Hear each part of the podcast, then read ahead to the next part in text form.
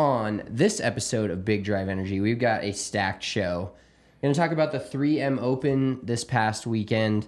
We're going to talk about a cheating scandal in golf uh, that uh, hit the, The golf, Canadian tour. Hit the, well, yeah, it- Yeah, but it. I mean, it, it rocked the whole golf world. yeah. That's what I was going to say. It was it was big on Golf X, X Golf, whatever we. Nuclear golf. No, we used to call it Twitter, but now Oh it's yeah, X. Golf X. Okay. Um, and there's a shocking video of kids ripping up a green. We're going to get into that. There was another insane ball situation. We like to talk about balls on this podcast quite a bit. Um, in the Korn Ferry Tour event this weekend, Tiger Woods is accepting a position on the PGA Tour board. And we're going to do a fairway four. So we got a loaded show. We're back in studio um, for the first time since I became a father of one, which has been a fucking riot. Mitchell lives with me now. Um, it's a lot it's of a shit's changed since we were in the studio. Of course, this podcast is brought to you by our presenting sponsor, Pins and Aces. If you guys are watching on the YouTube, you see the Pins and Aces hats on us and on our desk here. They have the best stuff in the game. Um, they just came out with their Joker 4.0 collection. The hoodies are so sick because they they're it's like you know I don't know about you. I'm not a big like graphic hoodie guy. I do like just a plain hoodie, but then Yeah. they throw the graphics in the hood, so no one can really see it, but you know it's there. So it Just makes adds it, a little spice. yeah, it's a little spice to the uh, to the plain black hoodie, but the whole Joker 4.0 collection is back. Uh, make sure you head over to pinsandaces.com. Use our promo code BDE. That'll save you 15% off your entire order and get you free shipping. They've got joggers. They've got the liquor stick. Perfect time for tailgating. We are going to have a liquor stick at our tailgates here in Denver. Uh, it's a great. It's just the best way to drink. My liquor. girlfriend just put her liquor stick together today and played nine holes. Said it was fucking awesome. Oh, her and her friend were ripping shots out of it, having a blast. birdie shots out of the liquor stick. you just is- throw a driver head cover on it. I was like, you got an extra driver head cover? You just throw it on there. Nobody knows. an extra pins and aces driver head cover. Correct. No less. But they got the liquor stick, they got the beer sleeve. Uh, they're making a bunch of custom merch for us, so make sure to check that out on our different websites, thednvr.com, allchgo.com. We'll be releasing one at the end of this month, and phnx.com, uh, go phnx.com. We'll have some uh, some pins and aces merch throughout all the markets, as well as some BDE merch coming out. So Love that. Stay tuned. But pinsandaces.com, promo code BDE. All right, let's tee it up. Hello, friends. Welcome to this tradition unlike any.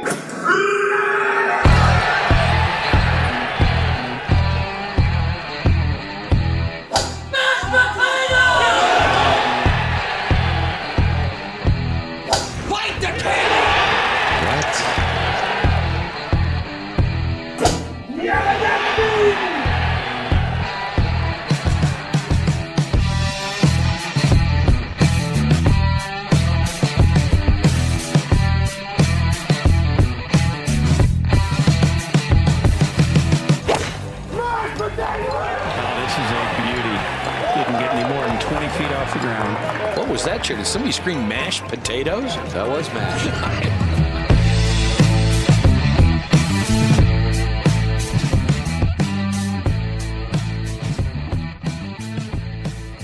First of all, let's get into what Yeah, is it like to live with me? I was gonna ask. Okay, so yes, let's let's get into like this last week, week and or two weeks, because our last show was the live stream after the uh, Open yeah, Championship. so it's been about 10 days. The Yeah. Harmonator with, with the uh, dominant finish at the Open Championship. Yep, uh, real boring coming down the stretch there, along with this last week's tournament, which we will discuss. But yeah, I basically I got back into town on what the seventeenth of July, so I've been living with you now for it's exactly two weeks today, I think.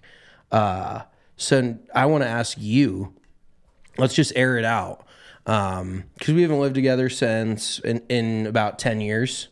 Uh, and i'm only planning on being there for two months which helps. Like we know this isn't really i think we may have some more issues with with each other if we knew this was like a long-term thing um, but since it's for the short term just lay it all out there what what do you have problems with me Oh, this is going to be good. and we are sharing a bathroom for reference Yeah, we share a bathroom. So my house has two bathrooms, one upstairs, one downstairs. I have the downstairs bathroom to myself normally, not anymore. Um, Correct. But No, I I actually don't have. Mitchell's a pretty good person to live with. He uh, he's changed uh, our lifestyle a little bit in terms of like normally at night we're like, what do we want to eat for dinner? And then we just decide to order food. And Mitchell's always like, well, I can go pick something up from the store. Oh, he calls Whole Foods the Amazon store. That is probably the fucking funniest thing that that has come of him living at our house. Is he says the Amazon store. Well, when they ask you to swipe your Prime card, like it's basically Amazon. Would I, I don't think there's really that that much of a difference. Also, it's a fucking crock of shit how much you spend on groceries at Whole Foods. Um, which and uh, it, it you're kind of like getting what you pay for because I do like the vibe in there. It's very nice. It's very very clean. Um, I always like going and getting like last night I made skirt steak tacos off the hook. Uh, but it was like twenty five dollars for like a pound and a half of skirt steak, which I feel like is a little steep relative to, um, you know, your typical Safeway King Supers. But it basically is Amazon in store form. So I just started calling it Amazon by accident. Now you won't let me call it anything but Amazon. No, it has to be Amazon because he he's the first slip up was when he said this Amazon bread sucks. and that sent me to did you fucking order bread from Amazon and have it delivered here? And then after a while it, it uh, came to fruition that he had went into Whole Foods but called Yeah. it Amazon. Um, no, the the only issue I really have with you and I had this just like surfaced the last hour or so is my bathroom that we share together is first of all he fucking sets his towel on the fucking towel rack like a lunatic. Oh, like, okay. He doesn't Mar- fold it Here, back up. Marissa, is your mic on? I want your opinion on this because he he wants right after I shower, he wants me to fold my towel and put it back on the rack. Like that's not letting it sufficiently dry, correct? No. Would you? Okay, because he goes, well, you because I like lay it open like on across the rack and let it dry, and then the next time I walk in there, a couple hours later, I fold it back up once it's dry, and we're good to go. But he thinks you should just fold it up right afterwards and put it there like you never used it. Well, then it gets wet and moldy. Yeah, and then so it smells. you have to let it air out. I don't. Yeah. I don't. Let's fucking shut her mic off. Um, wow. no, but he. Okay, they may be right, but You're just particular about how you like. That's what's funny about you. I think is for the most part, you're pretty much a fucking wreck. Like you throw all your shit all over your room. You're you have your own separate like office, which is basically just your closet. You have like 800 hoodies. You have all this fucking clothes. I'm living in like a closet that's like a fucking. I'm not saying it's not my own fault, but I have like a state, like one of those Target things that you fucking build that's like thirty dollars, and you hang your clothes on it. I'm living in this very confined, like I've condensed my clothes down to hardly anything. You have an entire fucking room dedicated to your clothes. You have like 80 rolls of Zyns in there, which so do I, so I'm not knocking it. But it's basically just like your little fucking haven, and you still don't have enough room. Like there's still clothes sitting on the couch in there. There's still clothes all over the floor. But then you jump on me for you you say that my bedroom's dirty when I have nothing to work with. I have no closet space. Like so some of my clothes might be on the fucking floor. You have an entire fucking room that is your closet and you still have clothes all over the fucking place. Uh, for the record, that room is extremely cr- clean right now, other than my laundry basket that's in the middle with my clothes folded on it. Okay, that's it. Well, you Most threw, of the what- time, what, what yes. shit did you have sitting on the stairs? I almost tripped over you, like a hat, a pair of shorts, Well, a fucking that. yeah, so here so you just pick and choose. Like you, th- do you just get naked upstairs and throw your shit down, the, like strewn it down the stairs? No, that's not what I do. The thing is, is when I get home. So you living downstairs has created an inhabitable area down there. Normally, that's not inhabitable. We stay upstairs until I go downstairs. So And by the way, I'm built for the basement because it's so much cooler. I fucking love it. Like it's ho- it's cold. It's fucking horrible. my bedroom's probably like 62 degrees when I sleep. I get the shivers when I literally walk down there for five minutes. But no, the thing is, is when I take my clothes off or take my hat off or whatever it ends up being upstairs, instead of like walking it all the way downstairs and putting it in the laundry basket, I throw it down the stairs. And then when I make one trip, I just clean it all up. And so normally that's not an issue because I just close the door that goes downstairs and it's nobody sees it, it's gone. Okay. But when you're living down there and you get, you know, stuff's getting thrown down the stairs, I can understand where that's a little bit of an issue for you. Yeah. But my biggest issue, well, the towel thing aside, is you we have a very small sink with a very small Vanity. va- vanity, whatever you want to call it, counter space. And today I go in the fucking bathroom and you got two hats hanging on the top of the sink. You've got your toothbrush over here on on the counter, which drives me insane. Fucking put your toothbrush in a little holder or something. Uh, you've got your toothpaste next to that, and then you've got your lotion next to that. Then you've got your deodorant over here on the right side. Then you've got your comb over there on the right side. Next, literally, the entire mini countertop is covered in your shit when it can all fit in one cup that I put for you right next to the mirror. That no, that is fair, but okay, you don't brush your teeth down there. You only fucking shower down there. So what are you doing? Like, and the other thing that you do fucking drives me insane is you shave your face and just let like you you clean it, you like try to clean it, but then it's still there's hair sitting in the sink, and that's even fucking worse. You might as well just leave it all. If you're not gonna get all of it, just fucking leave it. I'll just wash it down the sink. Oh, Well, the thing is, is normally when I shave, it's like a kind of an emergency. Like I'm fucking going fast. You Like, can need tell looking at your face. It's My face looks great. You fucked up and shaved your goddamn face and Uh, yeah. like Farva, so I don't want to hear it from you. I always like to get the trimmer out after a few vodkas and then see where it takes me. And it just took me all the way home. And then I was like, shit. I almost left just the goatee, which looked even fucking worse. So I can't. I will Um, never shave my face again. Even with my manscaped razor, I will never clean shave again. Yeah, because I look not- twelve and I have three chins. Uh, yeah, I have 87 chins. Uh, so I wasn't super stoked about that. But sometimes you just need like a clean slate. Getting back to trimming, I understand that it's an emergency, but it's not that hard to fucking just take a Kleenex, wipe it out of there. Um, so is that it? Is that all you got? Yeah, you're you're really pretty good at cooking. He mopped the floor the other day. He swept the kitchen. Uh, he plays with our dogs, which is sick because we don't really have time. You didn't throw the ball for it. So Yeah, for- oh yeah, absolutely. dude. And that's another thing. I keep calling their son's name. Their I keep getting the dog and the son confused, and I think you've done that also. We both called Joker Sawyer and vice versa. Yeah, when I when my son is yelling, I yell Joker because I immediately like when I get annoyed with someone yelling, I think it's my dog pissing me off. Yeah, no, well, and uh, we also uh, went and got Spencer a fire pit last week, so now he's he's a big fire guy. We've been doing fires in the backyard, making. Uh, oh God, why? How how is this slipping my mind right now? Making s'mores. S'mores are fire all the time. Um, and it, there's nothing better than just sitting out there with a cocktail and looking at the stars, listening to a good crackling campfire. So that's been fun.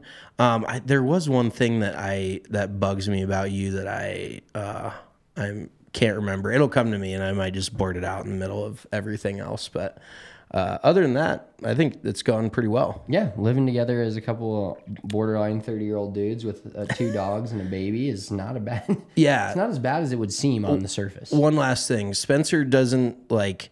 He always talked about when he had a backyard, like when he when you guys were living in the high rise condo. You're like, "Well, I can't wait to have a backyard. Like, I can't wait to take care of it." Dude, I've mowed it more times than you have this summer, and I just fucking moved in two weeks ago. And you're like, well, it's all- just all weeds. Well, fuck it. And you're like, well, once we buy a place, you're always going to have excuses as to reasons not to take care of your lawn. It's a fucking conscious choice you have to make. You have to wake up and want to be a grown man, take care of that fucking lawn. Like you're at the gym and I'm mowing your lawn. There's something fucked up about that. Yeah, probably. Well, it, like I said, it's Bust out the air monarchs. You're a fucking dad now. it's the the the conduciveness to mowing my lawn isn't like that that satisfied feeling you get from mowing the lawn where you like see the lines and there's grass and it's clean and it looks looks nice. It's just a Spencer's shit like the backyard. Ultimate and we're renting. convenience I'm for renting. him. Yeah, I'm renting, dude. I'm not gonna like make my lawn look like overly nice. I don't give a fuck. It's not my house. Yeah, why I'm- care? I'm an- why I'm care a- about the place that you live in? I'm a visitor. Yeah, I'm a visitor. for in- for years, in for the back. multiple years. I don't care if anybody, nobody can see it other than me. But then all of a sudden you're about your fire pit and you're like, oh, this yard doesn't look good. It's like, yeah, if you fucking went out there and threw the ball with your dog, you'd see how the yard looked. Well, usually at the, the fire pit's in the dark, so it's I can't see anything other than That's true. The fire. Joker left a bone on the stairs outside, uh, going down the. St- I was going down the stairs, and I almost went ass over tea kettle, and I, f- I fucking chucked that bone into the weeds.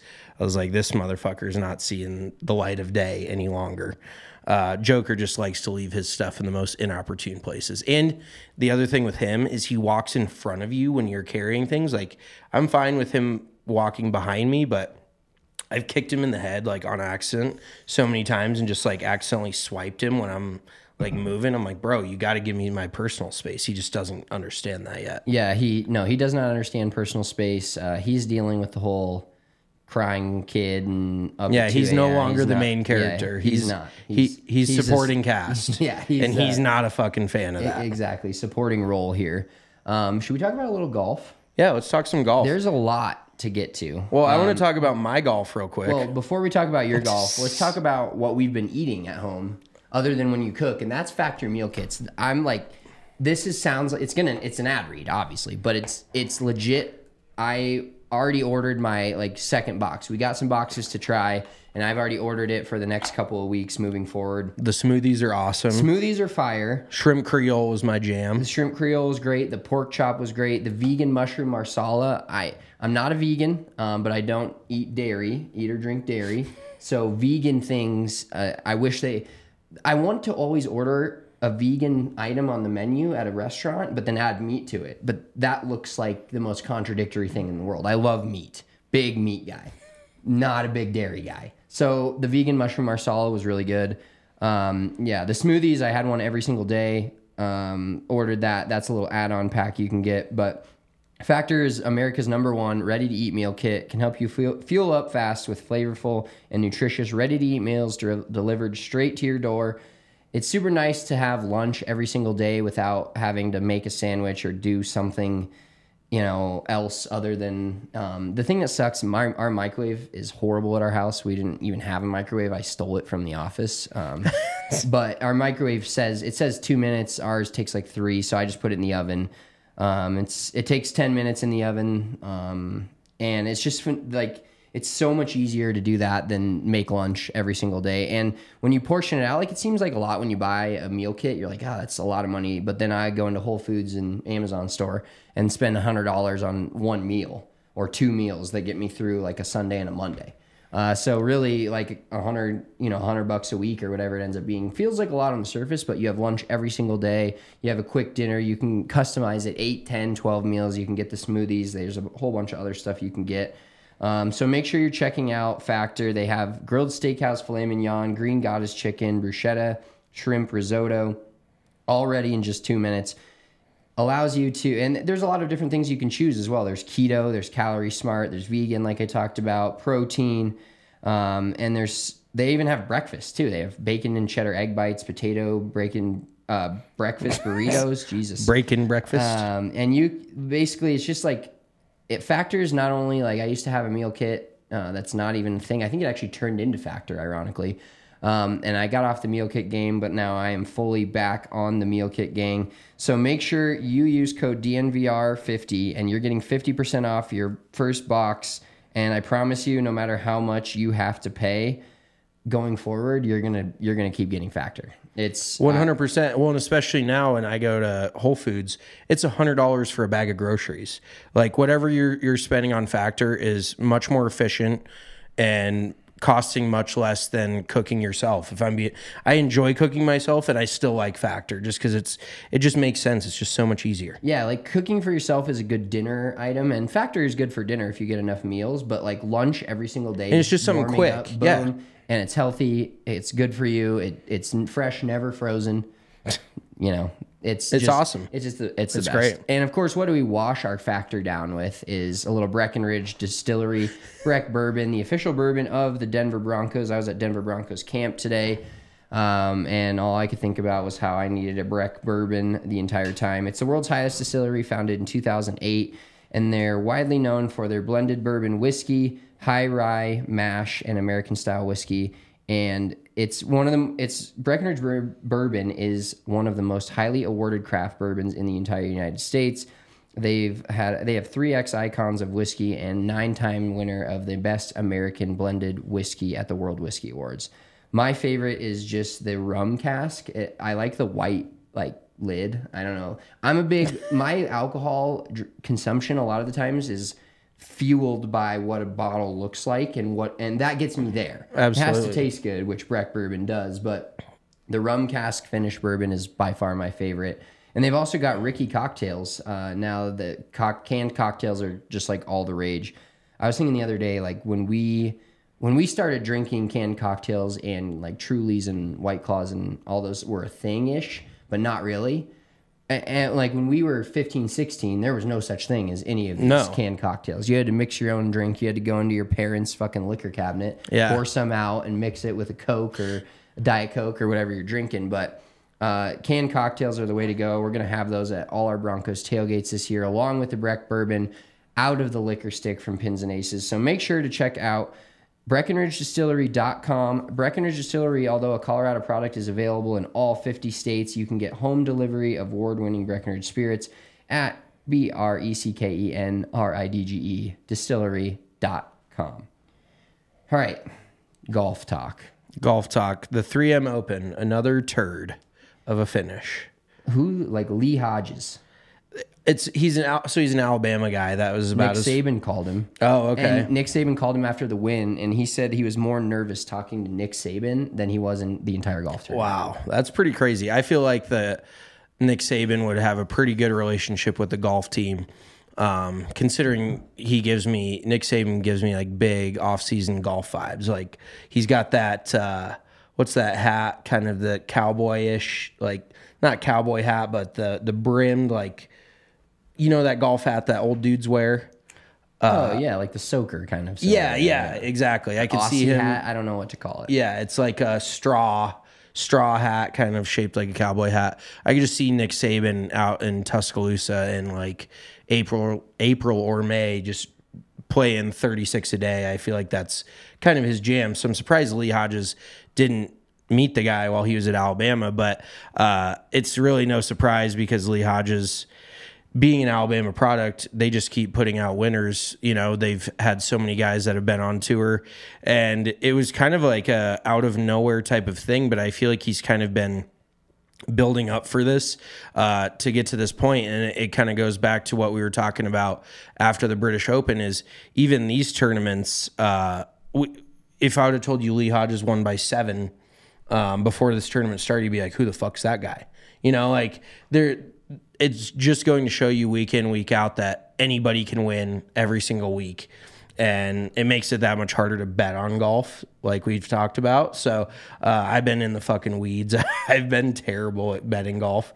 And we i barely snuck out a top uh, dead heat top 10 against or not against uh, with emiliano grillo. Uh, you got a top 10 I cam davis? top ten in there. Cam Davis. We also had a heartbreak of a two missed a two. Garrick Higgo missed a two footer, which was plus six hundred to top ten, um, which he was T eight at the time. i think it was, 800 No, it's top plus six. oh okay Uh, but it was an absolute birdie fest at uh, at the TPC Twin Cities. And didn't that course look like I actually like the looks of the course, but even we were watching and Kylie goes, that just looks like the most like suburban golf course. And it really like nothing was too exciting about it by any means. Um, it was I actually watched more of the golf this week than I had like just for any other plain, you know, kind of run of the mill um, PGA Tour event that wasn't a major.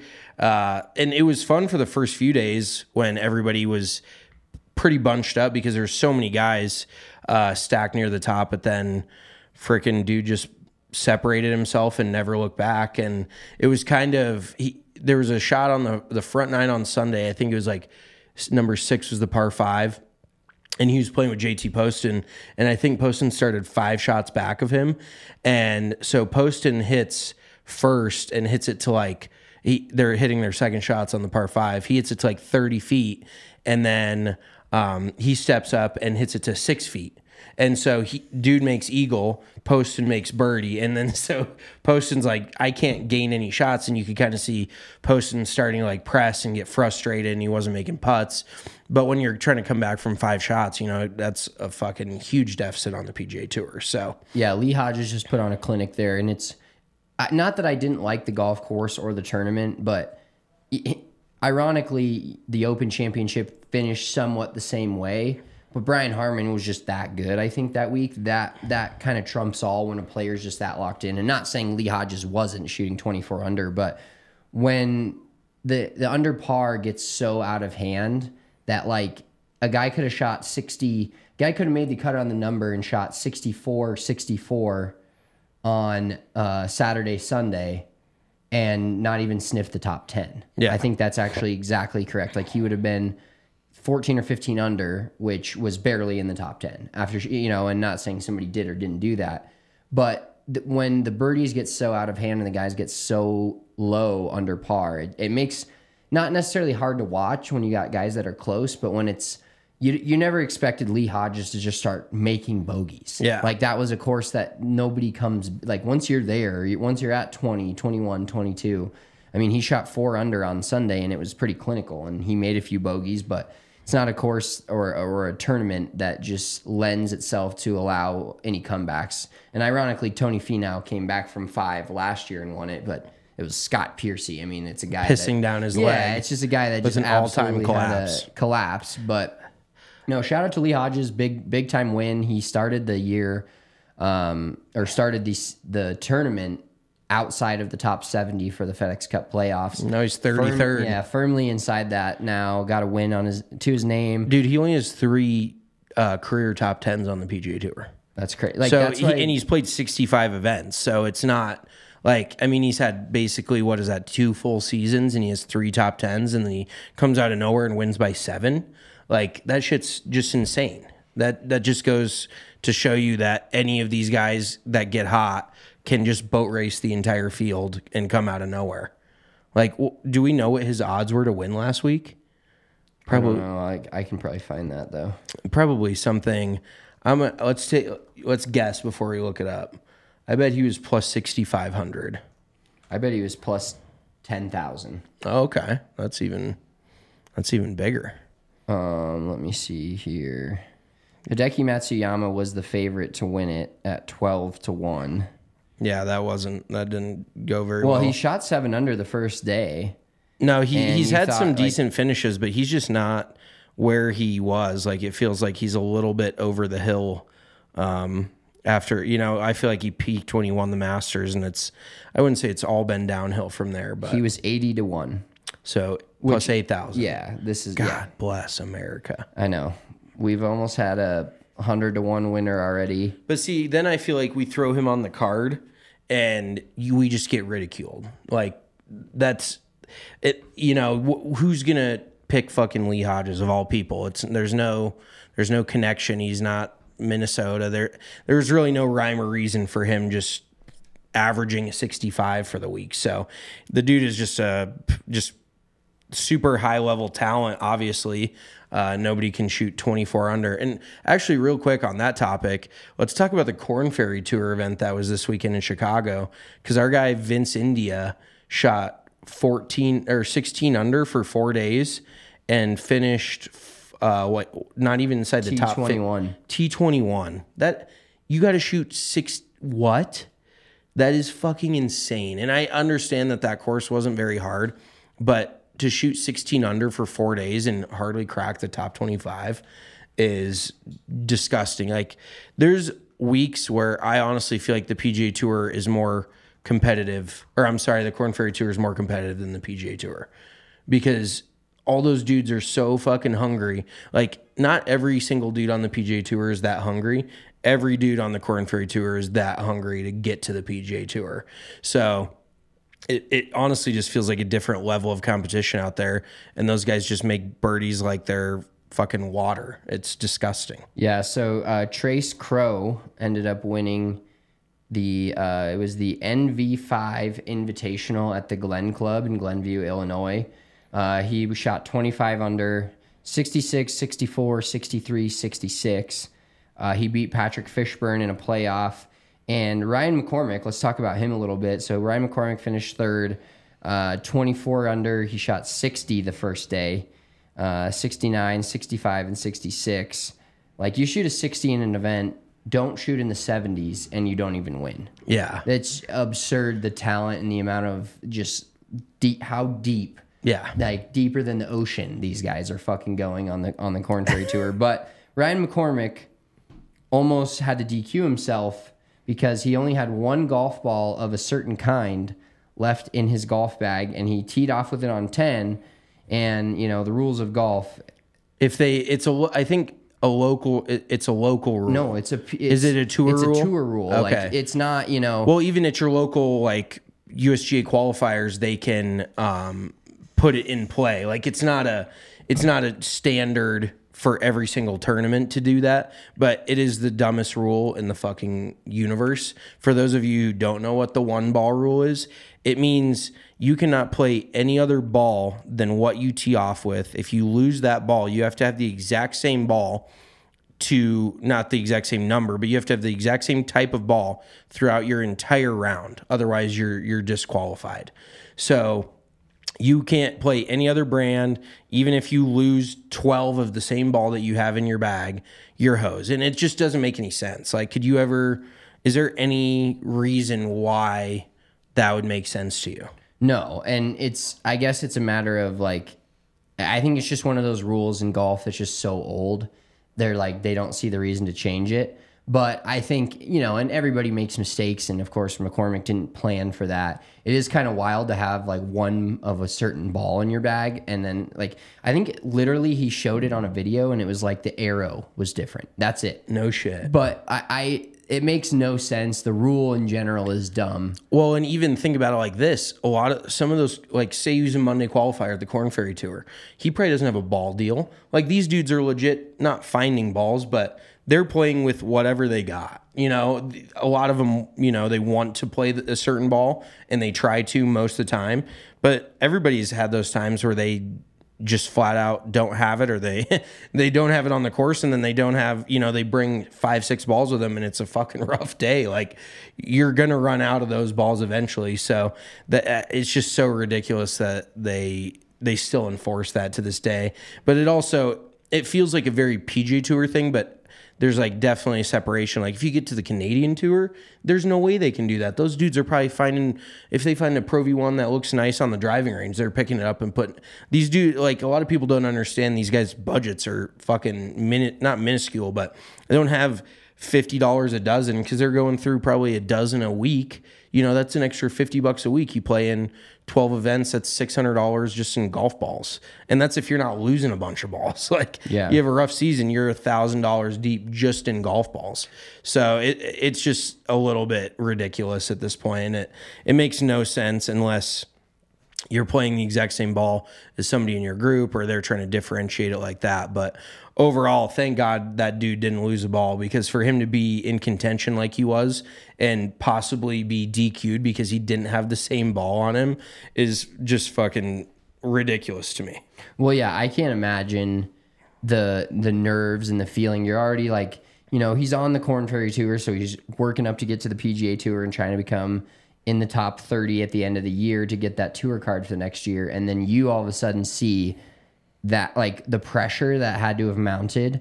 I would have been fucking bunting my like I would have hit like five iron punches the rest of the round. Yeah. To make sure I just finished the round because he shot 60 the first day.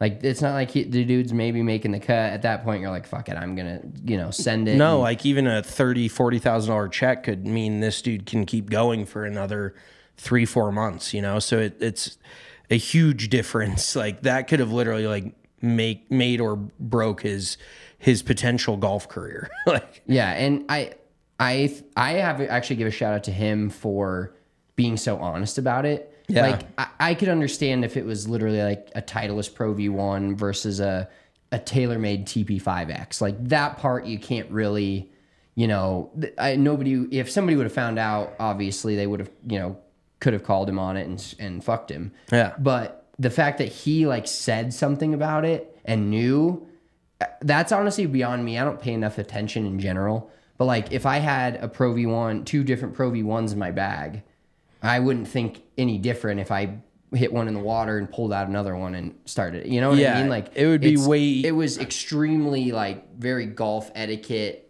You know, fine print bullshit. yeah, that he was aware of Mm-hmm. and, and just was like straight up about. I, I I'm not saying I'm a liar, but like I I would have fucking not said anything about that for sure. Yeah, I wouldn't have either. I there's definitely harder ways to cheat in golf than just playing a different ball and saying that was the ball you've you've had the whole time. Yeah, like you can. You you could change your score on your scorecard. Spe- yes. Speaking of that, You could flat out fucking erase your score on a scorecard and then sign it and then pretend like it never happened. It, that is this has got to be one of the most insane stories uh, we've seen in golf. Like this week in golf, the tournaments themselves were super fucking lame, but the the the stuff that happened around these tournaments is absolutely absurd. So Justin Doeden, um, he on after on uh, he confessed on Monday that he cheated at Tour Canada's Ottawa Open. So this is from Tour Canada. This PGA Tour Canada. Yeah, PGA Tour Canada. This is from Golf Week, so if I'm quoting anything, that's where it's from. Well, and it originally came from Monday Q Info because he does a lot. For those of you who don't know who Monday Q Info is on Twitter, he's basically like the mini tour guy that has all the connections. He's basically got everybody's contact info. They all reach out to him with a story. So he, I think he kind of broke this story they because actually- he had players reach out to him. They actually give him credit. So I'm going to go to his article now. Uh, MondayQ.com. Uh, Erase the memory is is the title of this article. Um, and so I'll just read the you know the first excerpt from it. So two players were having lunch after the second round of the PGA Tour Canada event in Ottawa on Friday when they noticed Justin Doeden was listed at three under on the leaderboard. One of the players had played with Doeden and watched him make a seven on the par five home hole to finish one under, a shot off what would become the cut line. The players notified the rules officials of their concern, assuming it was a live scoring issue, not unusual on a developmental grind. The officials pulled Doeden's card and noticed that the seven he had made on 18 had been erased and placed with a five. Doeden, a 28 year old who played collegiately in Minnesota, turned pro in 2018, has played one PGA Tour and one Korn Ferry Tour event. Spent most of his career on the Canadian Tour, having played 43 events there. He has two third place finishes. Before Ottawa, he had played two events this year, missing the cut in both. He also played the Latino America Tour, losing in a playoff at the Tour Championship and finished 16th in points. So this guy is desperate. Yeah. Clearly, like Yeah, clearly he- the dude is is panicking. He his his golf career is on a life it's it's on oxygen right now like he is probably running out of money um, and honestly you kind of feel bad for somebody that's in a position like that that they feel that desperate to make the cut and it's it is such a butterfly effect because think if they don't notice that and he gets through and then he like makes a run this weekend and 2 years from now he's on the PGA tour. Like that is the craziest shit and that's the thing with golf is everybody knows if you play golf you know how one round can be flipped by one shot or one week can be flipped by one good round and then a, a good week becomes a good year and then a good year becomes a, a, a career you know what i mean so these guys like they're looking for literally anything they're looking for anything to catapult them into that next level like tony finau i always go back to his example but you watch the dude go from strictly basically mini tour golf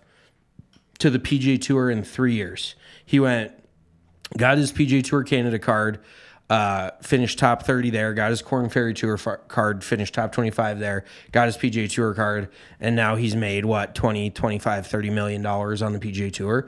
So it, it is crazy just the fine line that is between the guy you see grinding on the range at your home course that you know you're like are you really a pro? And the and the dude that's out there making millions of dollars on the PGA tour. So I, I do feel bad for the guy um and it really is just sad when somebody feels like they need to stoop to that level of of cheating in order to compete especially at the pro level. Like we watch plenty of people cheat in high school.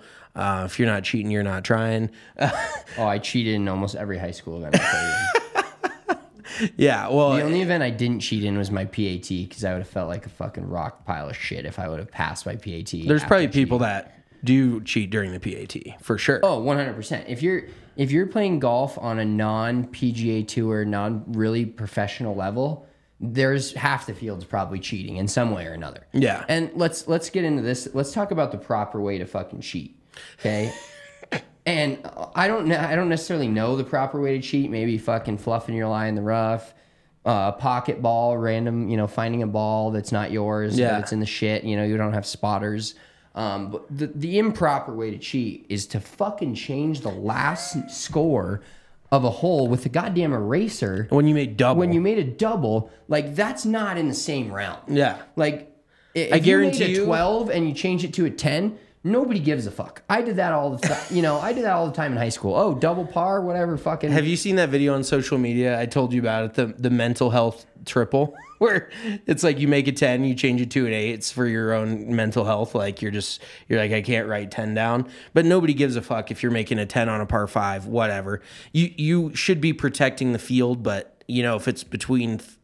You're not playing for money and it's between 40th place and 37th place, then who really gives a shit? But yeah, why does he not like change to maybe like uh you know one of the scores on like the fourth hole drop a stroke there and then a score on like the 15th hole or the you know like mix it up. I guarantee you these guys aren't going through the entire scorecard but you literally play the last hole you make double and you change it to a par. Like your playing partners are going to remember that so definitely uh even bad at cheating you miss the cut and you fucking suck at cheating you can't even do that right Yeah, th- it's just I. It's mind blowing to me. Yeah. like going from a seven to a five is not realistic on a par five. No. going to a seven to a five on a par three, maybe you can get away with that. You know, maybe it's like all right, you know, that's a hit- circle double brother you just slap a Yeah. six on that Yeah, exactly. But keep I- going I, just can't fathom like what was going through that dude's mind. I, I get it, and like the pressure. I've never probably felt that kind of pressure in golf.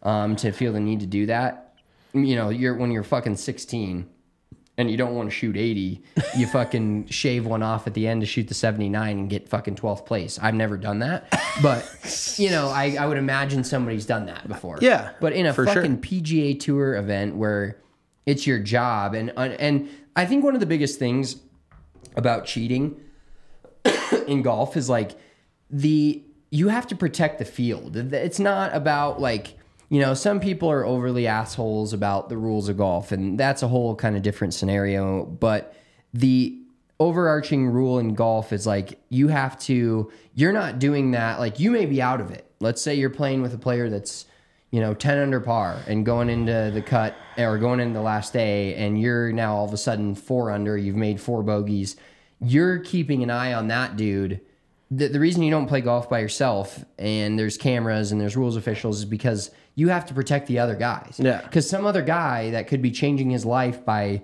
winning that tournament could be fucked because this guy is doesn't decides that he wants to fucking erase a seven. Yeah. Oh, You know, like, absolutely. it's somebody could have missed the cut.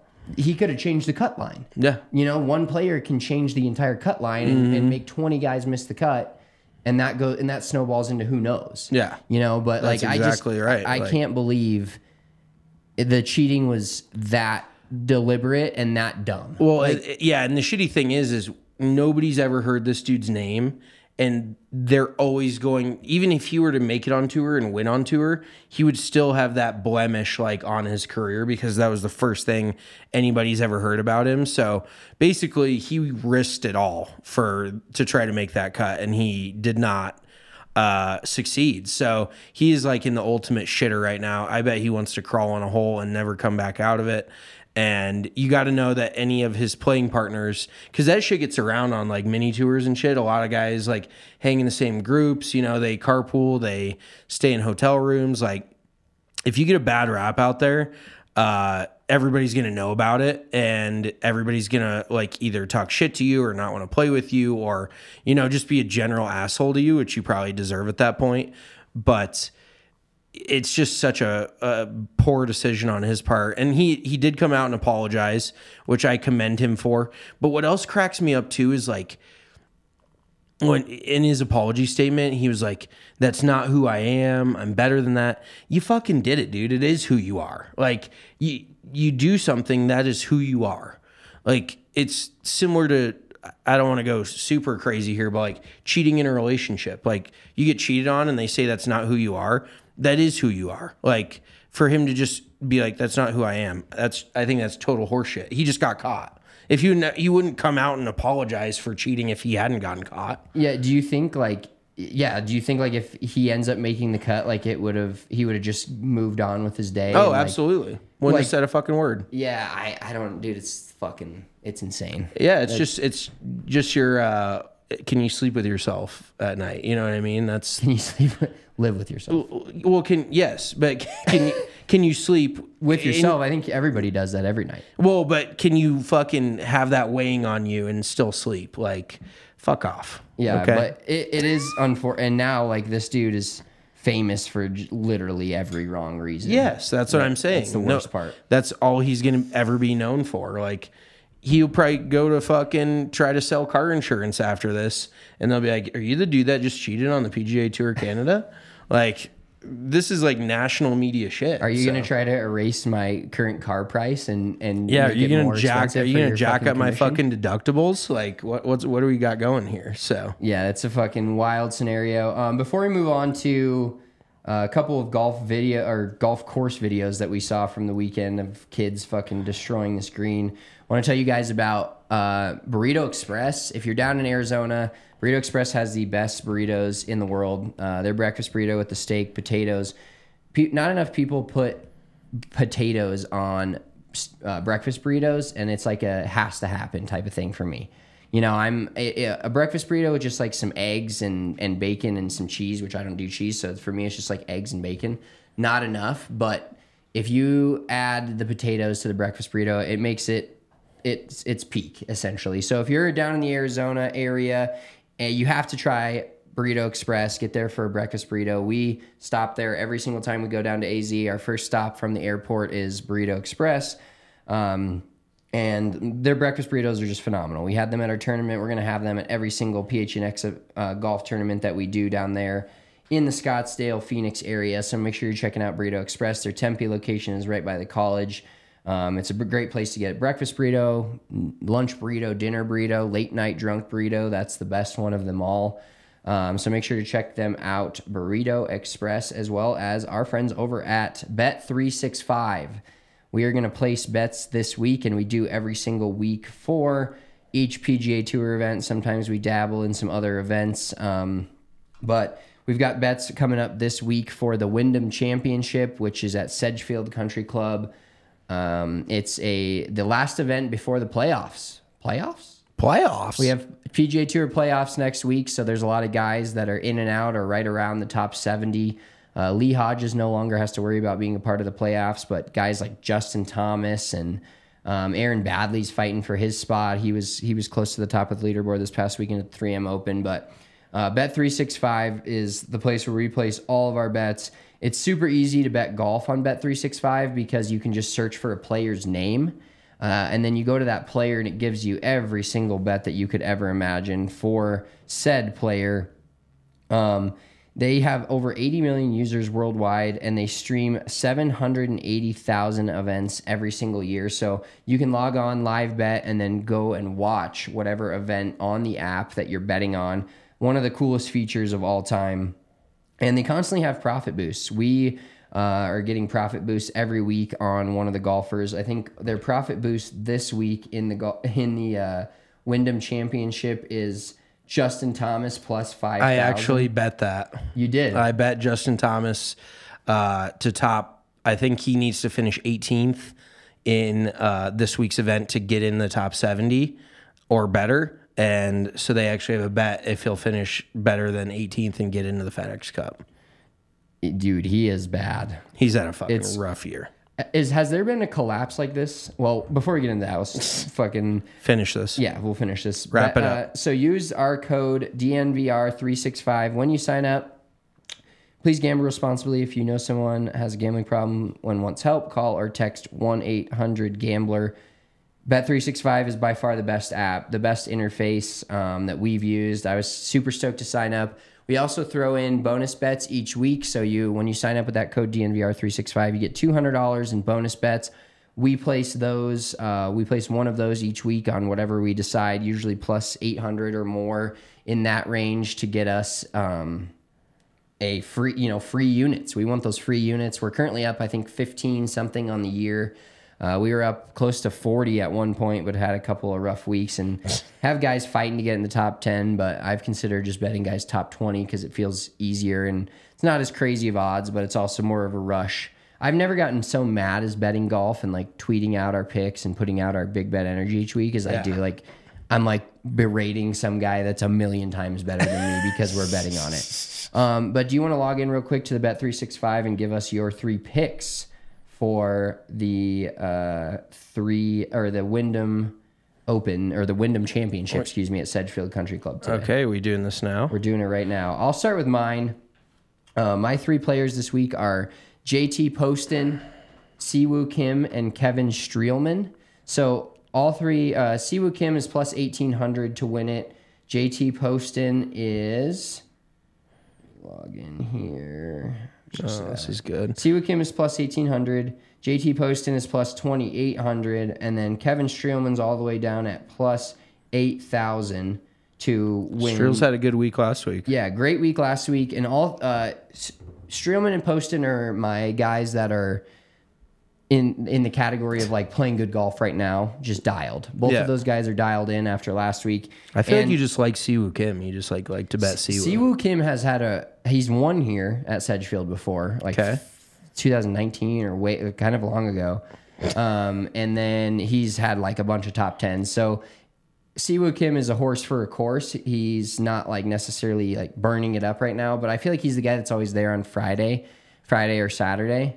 Um, and then he ends up being not, you know, not essentially winning events. He hasn't won an event in a while, but Just can't finish. I, I don't love that he's plus 1800 and one of the favorites. It seems like betting the favorites in golf, even if, you know, it's not the Scotty Schefflers at plus 700 is not great. But I'm rolling with Siwoo Kim, JT Poston, and Kevin Streelman this week. I like that. Okay, perfect. Um, so I am rolling with Denny McCarthy, Shane Lowry, and Beau Hossler. So Denny McCarthy to win is plus 2,500, top 10 plus 320. Uh, this dude just is kind of built for Sedgefield. It's a great setup for him. He puts it well, he drives it well, hits it pretty fucking straight. Still hasn't gotten that W on the PGA Tour, so I think this could be his week. Uh, Shane Lowry is on the outside looking in of the top 70 to get into the playoffs. And he just feels like that guy that should be there. He's better than where he's at right now. Um, so I think he gets in uh, into the playoffs, into the top 70, but he is plus 375 to top 10 and plus 3,000 to win it. And then Beau Hossler, uh, he's played well here at Sedgefield, and he's also playing good golf right now.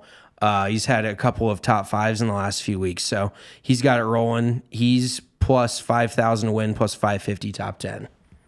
Love that. I, I think we got a winner in there. I know we say that every week, but um, I think that this is a fun week because a lot of guys have their backs against the wall and they have to, you know, it's kind of a make or make or break week, win or go home, all the, you know, classic cliches. But a lot of guys are not going to make the playoffs next week. And, and there's guys that are flirting around the 70, 80, 90 range that probably shouldn't be but they just haven't had the best year on the tour. And the crazy thing is, once you get in the top 70, if you win one or, you know, get yourself high enough to make it to the next couple of tour events and then win the tour championship, you can all of a sudden win the FedEx Cup, 10 plus million dollars. There's so many things that go into it. And FedEx Cup is one of those things where it's not always your Scotty Scheffler's winning it. You know, it seems like majors are always filled with, you know, oh, that guy, you know, we have your one offs, you know, every year or whatever. The Brian Harman's kind of a one off this year. But the the tour championship can really be a one off. We've had guys like, you know, Patrick Cantlay win it, and not saying he's not a good player, but he's not like your dominant, oh my God, this guy's won so many events. Um, so the FedEx Cup playoffs are always fun, and make sure you're betting on the FedEx Cup playoffs with Bet365. All right. The video of the kids destroying the green. I don't think So like- they're on ATVs and, and dirt bikes for those of you who didn't see. Yeah. What like it's this it sounds like such old man yelling at clouds, but it's so that shit's so frustrating. Like Oh, the that- amount of dam- damage that causes and the amount of people that pisses off goes much further than like doing that in someone's backyard. Yeah, that shit makes my blood boil watching that because first of all, the dude's videotaping it, not even like trying to do anything, and it's not necessarily his problem. You don't know if somebody's gonna try to run you over with a fucking ATV or what, but uh, just the entire situation. I actually saw this happening during COVID in England when a lot of the golf courses were shut down. People started taking their dirt bikes out on golf courses, causing thousands and thousands of dollars worth of damage. Um, and I think the biggest group of people that really get lost in the golf industry are the superintendents that take care of the golf course and and make it great for everybody every day. And I would equate uh, being a superintendent to golf almost to like being an offensive lineman. When you do your job, you're just a good job is expected of you. And the only time you get bitched out or somebody wants to talk to you is when uh, they want to say something shitty to you. Do you know what I mean? Like they get no, they really get no accolades. They they get forgotten. And at the end of the day, they're the people that make like the golf industry go round. Yeah, they So- get motherfucked when the pins are bad. Yeah. But nobody like when the course is great, everybody's just like, ah, that's how it Nobody's should be. yeah, exactly. Nobody's up there thanking, oh, thank you to the superintendent. Like I feel like they get forgot and shit like this that you got to deal with on a day in day out basis is what um, will want to make you fucking retire because I would walk up to that green and be like, I'm out. Like it's probably just sh- torn to shreds, and I would like to see those people possibly go to jail.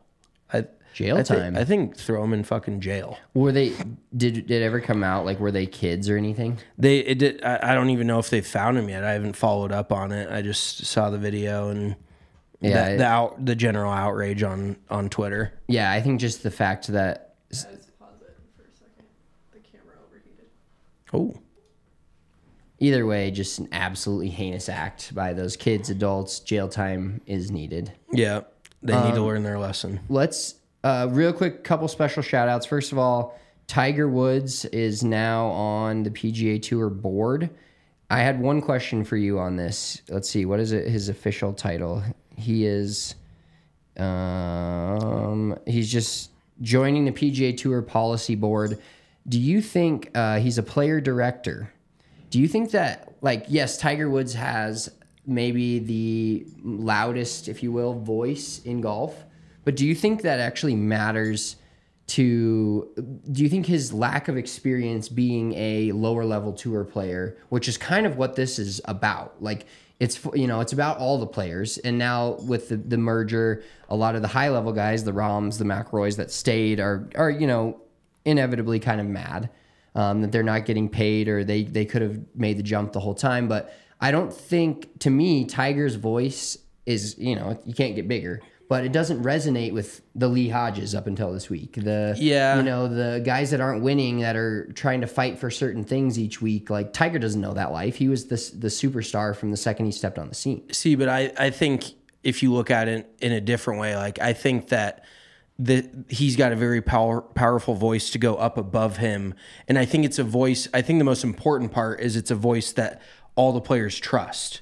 Like he, his voice carries more weight than anybody else's on the PGA Tour, like we said. But it's a it's a dude that's been there. He's been out on tour. He's not some lawyer, financial dude, Jay Monahan guy. Like he's been out there. He's the greatest golfer of all time, arguably. So I think it's it, it's it goes a long ways into just earning the player's trust back. Like this guy is going to advocate for you, the player. That's where I think he really comes into play across, you know, if you're a lower level guy, if you're a superstar, anywhere in between. I think he's got the player's best interest in mind, which clearly has not been the case the last few months after all this information has come out. So I think it's almost like kind of a I wouldn't call it a cover up, like a like putting a band aid on it. Like that's what Tiger is to uh, kind of to the PGA Tour earning the trust of of players back. Yeah, no, I, I do think that Tiger, if if anything can get changed, it's with Tiger Woods. right. Uh, I just worry about the players that are like, well, what the fuck? He's never, never grinded is not the right term. Tiger grinded his ass off, but he was just Yeah. always better than everyone He else. doesn't quite understand the plight of the the mini tour pro. E- like e- exactly, exactly. uh, totally. Another another shout out we'll give to uh, Erik Van Rooyen's caddy, Alex Gaugert. Gaugert. Gaugert? Boban Marjanovic. He looks like Boban. Um, he Monday, if you guys didn't see this, he Monday qualified for the 3M. He was supposed to be on the bag for Erik Van Rooyen. Uh, he ended up Monday qualifying, and they put him together the first two days, which was a dope move by the PGA Tour. yeah, very cool. Um, of course, it, it showed, it played like uh, Rip Van Ruin made the cut, and Gaugert was like seven or eight over at some point. Like, but he was also playing in untied shoes, which might be the most insane thing I've ever seen. I've actually seen. Uh, some people like to have their feet like be able to move around in their shoes. We actually had this conversation the other day. Um, cause you are you a soft spike guy or are you a hard spike guy? I'm a soft spike guy. So am I. I'm I'm spikeless actually. I I like to feel my feet be able to shift a little bit. It depends on the conditions though. Obviously, if you're playing in wet, rainy conditions, you're not going to be wearing something that makes you feel like you're going to slip. Uh, but yeah, I, I've seen a handful of dudes do that. None of them uh, that are remotely close to professional golfers. So definitely the first professional golfer I've seen do that. The other thing that was funny is when I was watching their group, I caught uh, what's his name? I already forgot it. Alex Gaugert. A- I caught Alex uh, grabbing the flag a few times. Like Oh, he, really? he reverted back to caddying. Like I think he tend he may have tended it once or twice for Van Rooyen.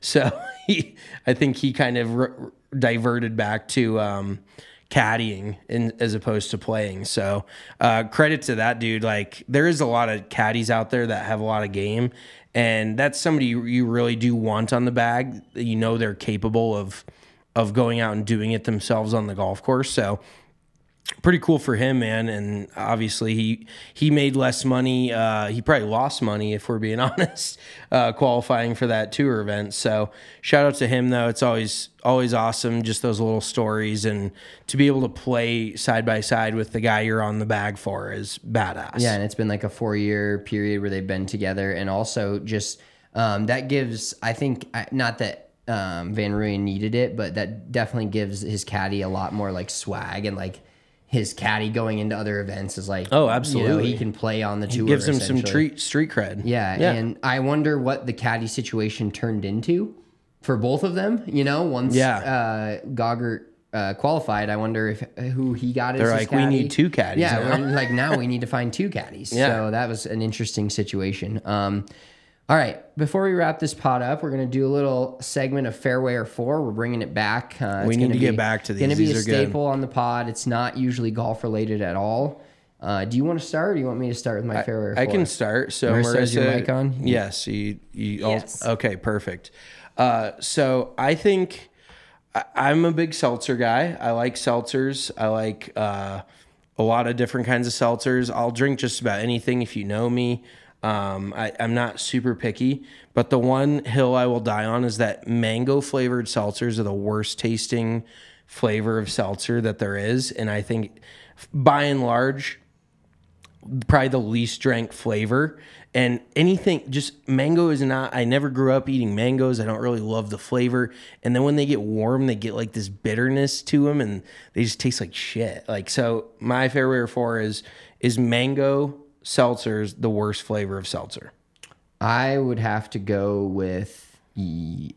Um, I would say no, just because. what's your least favorite then you got to throw that out most of the seltzer? Like I, I like the mixed berry ones. Those are fine. Those can't are generally miss fine. the lime are all fine Yeah. like lime's good with me i like peach i like watermelon No, see, watermelon's my my. You hate watermelon. I hate watermelon. Anything that tastes like watermelon. i like the flavor of watermelon Also, like pineapple. I'm not. Pineapple, I'm not a huge fan, Uh, but I kind of group them and mang- pineapple mango together. They've okay. both got a similar taste that I'm not like all, all about. All right, what's your least favorite seltzer flavor? Pineapple. It's Pineapple. gross. Yeah, Okay, it's but just- you like mango? Uh, it's like my top two. oh, really? What's Yeah. your other I like like black cherry. Okay. Um, watermelon is up there. watermelon, Mm-hmm. black cherry? You can't go wrong. Um, but ba- mango for me, just if it's super cold, and that kind of goes any liquor. Like I can drink the, sh- I can.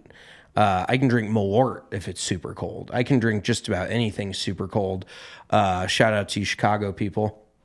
But I can't do like mango. I, I can drink it for like five minutes. Once it starts getting anything but just like freezing ass cold, tastes like ass to me. Yeah, I will say I don't. I obviously don't love it. Mango's in my lower five. I don't understand if maybe we're in the minority of not liking mango. Uh, clearly, you know, if Marissa likes mango, they always have it as like one of the options at like all the games. Yeah. that's what I don't get. Like, Is it a popular thing, or are they a just mixed like berries the whiffing on that? easiest? Black Yeah. cherry's pretty easy, and usually those two are there. But like when I see two options for seltzer and one of them's mango, I'm like, I guess maybe they're selling a shitload of it, or maybe it's just because they're selling it because it's there. But that that always does shock me. That Do you know? one of the Do you know it's a wild take that I think should be a thing is banana flavored seltzers. Oh, no. I would fuck heavy with that. I'd be so in. Dude, think about that. Like I love banana laffy taffy. I like anything banana flavored. I like that. So Yeah. I would I would fucking get lit.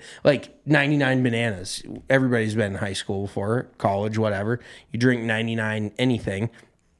But I always went to 99 bananas. Those were like my go-to shots.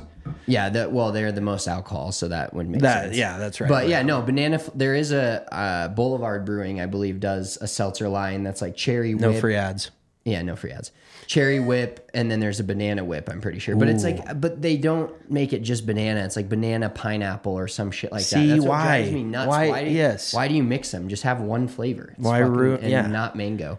All right, my fairway or fore is. Uh, I was thinking about this the other day as I was doing it, and I think you're on the same page as me. Um, but I'm I'm curious to get Marissa's take on this. So when I do the laundry, Okay. When I'm pulling the laundry out of the dryer, how do you put this is just an open ended answer, just straight up how you do it. How do you put your clothes into the basket to take them to your room or wherever you're taking them? Do you put them on the outside of the laundry basket Like drape them over the them on edges? the inside? I just kind of like throw them all in there and then I go straight to folding them.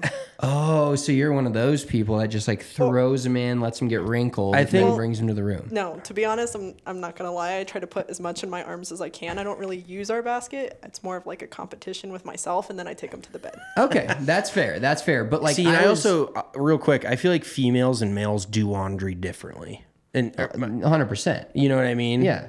Like I feel like females are a little bit more feral when it comes to the laundry. Like like just exactly like what you described. You just fucking take armfuls of it, you chuck it all in there, and then you take it all back. Socks are probably all over the floor. How many stray socks have you lost? I mean, I'm not wearing matching socks right now. So. oh fuck, that's another That- topic yeah, for that's. yeah. I think that's been a fair wear for before. That was Yeah, like one of our non- OGs. yeah, like non-matching non-matching socks. socks. stresses me out. Psycho But, shit. Yeah, like I when I take the laundry out, I like fold pants, shorts, socks, and underwear. I just throw in the basket, not full. You know, I put my socks together because my socks match. Have to, um, but.